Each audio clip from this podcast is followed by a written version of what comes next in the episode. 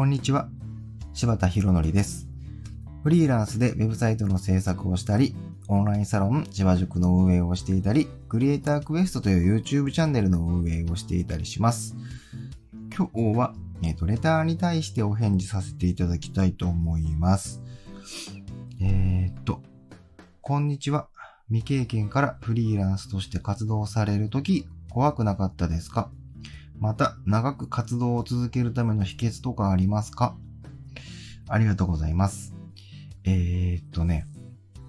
未経験からフリーランスとして活動されるとき怖くなかったですか？というところに関しては、怖かったです。うーんと、でもね、根拠のない自信みたいなものはなぜかありました。で、僕はもともとスクールで、あの、勉強してたんですけども、で、まあもちろんスクールの勉強だけではね、なかなかこう実務でやっていくのには足りない部分がやっぱりあって、でもそこで出会ったあの講師の方に、まあその方が、まあ、現場でバリバリされてて、その僕のあの、師匠的な、あの、存在の方なんですけれども、まあ、その方にですね、まあ、スクール以外でもいろいろとこう教えてもらって、で、そこでやっぱスキルとか、いろいろこのウェブ制作のノウハウみたいなものを、えー学ばせていただいたんですね。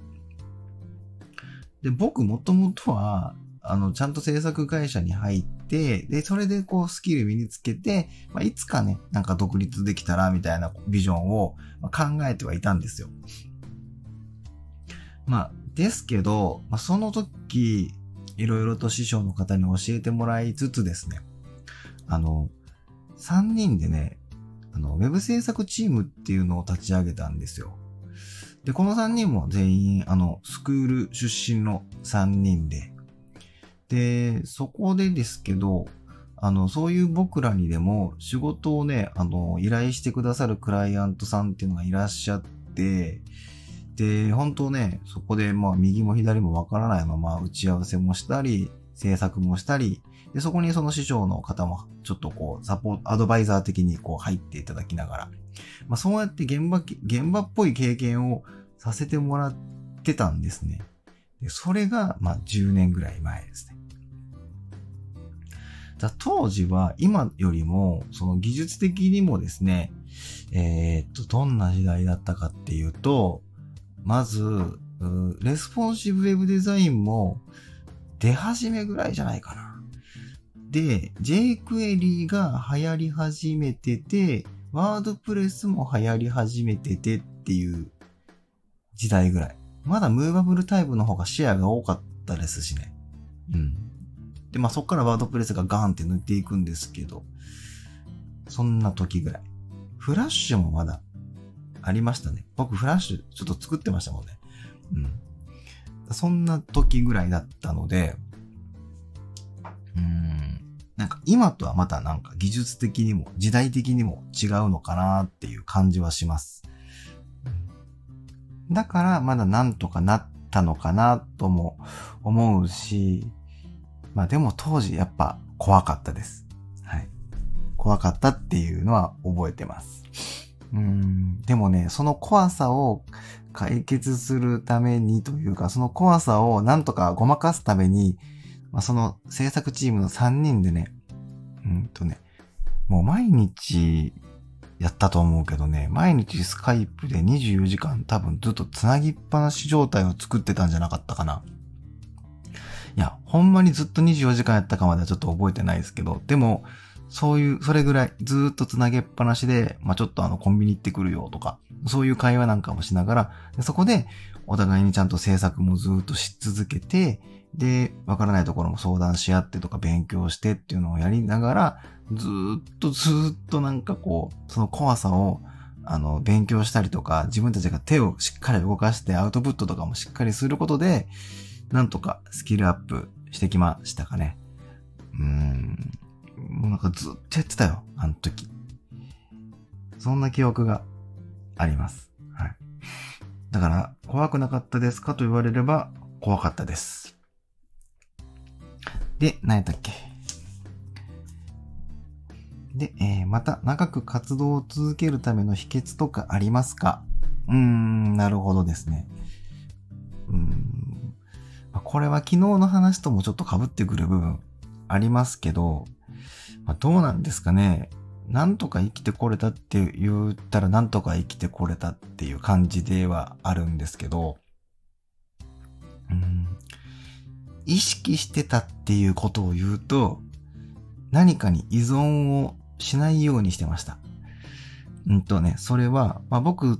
えー、っとね、そのフリーランスチームから、その一人の子はまあ制作会社に後々就職して、まあ今も制作会社でやってるんですけれども、とかなっていって、まあ一人の子は結婚してちょっと違う仕事ついて、みたいな感じになったんですけどね。で、で、そのまま僕のフリーランスが始まるんですけれども、まあそこから、ウェブ制作といっても、えっ、ー、とね、当時はそんなに直で僕に依頼してくださるお客様はいなかったので、下請けの仕事は結構やってたんですね。なんか分けると、下請けでさせてもらってるお客様と、えー、っと、直で一応依頼いただいてたお客様と、で、えー、そっからちょっとしてから講師を始めているので、多分講師の仕事とあって、最初はだからこんな感じかな。最初は制作と講師やってたんですよね。で、今いつから講師を始めたか正確に覚えてないんですけど、まあ完全に一人になってしばらく経ってからまあ講師を始めてるんですね。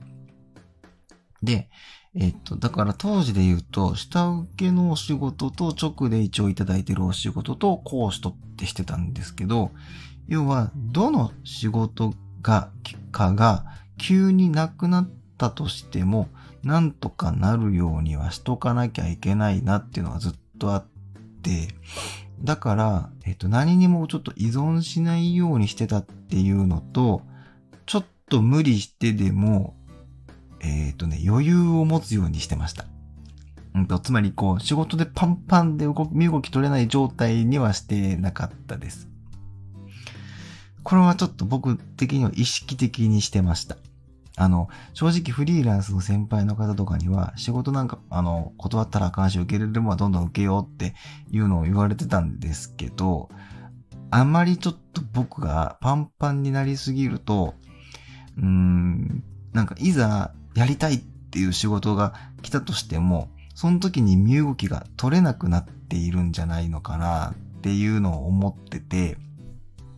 に、でも、どれにも依存もしないし、多少ちょっと無理してでも余裕を持つようにしていて、何かあったらすぐにその新しいものに行けるようにとかね、してましたね。うんまあ、それが秘訣なのかって言われたらわかんないですけど、意識してたのはそこですね。うん、ぐらいですね。だから、何にも依存しないこと。うん。なんかどんな状況や環境になるかなんかわかんないので、そのどんな状況や環境が来たとしても、こう、パッと柔軟に対応できるようにしておくようなこのフットワークの軽さというか、体制をとっておいたっていうことと、自分の中でちょっとゆとりを持っておいたってことです。はい。まあね、ゆとりを持っておかないと、本当に目の前の案件案件ずっとこなすっていうのも多分すごく大事だと思うんですけど、あの、たまにね、その、自分が今手をパンパンすぎて、めちゃくちゃやりたいなって思った案件が、の話が入っても、受けたくても受け入れない。スケジュール的にとかも。ちょっと、スケジュールずらしたらいけるんですけど、どうですかねって言っても、そのスケジュールだったらいいやとかになっちゃって、そのチャンスを逃すっていう、こう、経験がやっぱあったりす、したんですよね。だから、そういうチャンスが来ても、あ、受けますって言えることが、その時の僕にとっては大事だと思ったので、うーん、なので、ちょっとゆとりを持つように意識してました。はい。っていう感じです。うん。まあ、僕の場合はですからね。あくまでね。はい。という感じで、えー、意識してたのは、何にも依存しないようにしてたことと、んゆとりを持つってことか。はい。ということが、うん、秘訣と言えるかわかんないですけど、まあ、意識してたことになりますかね。はい。以上になります。えー、ということで今日はレターにお返事させていただきました。では。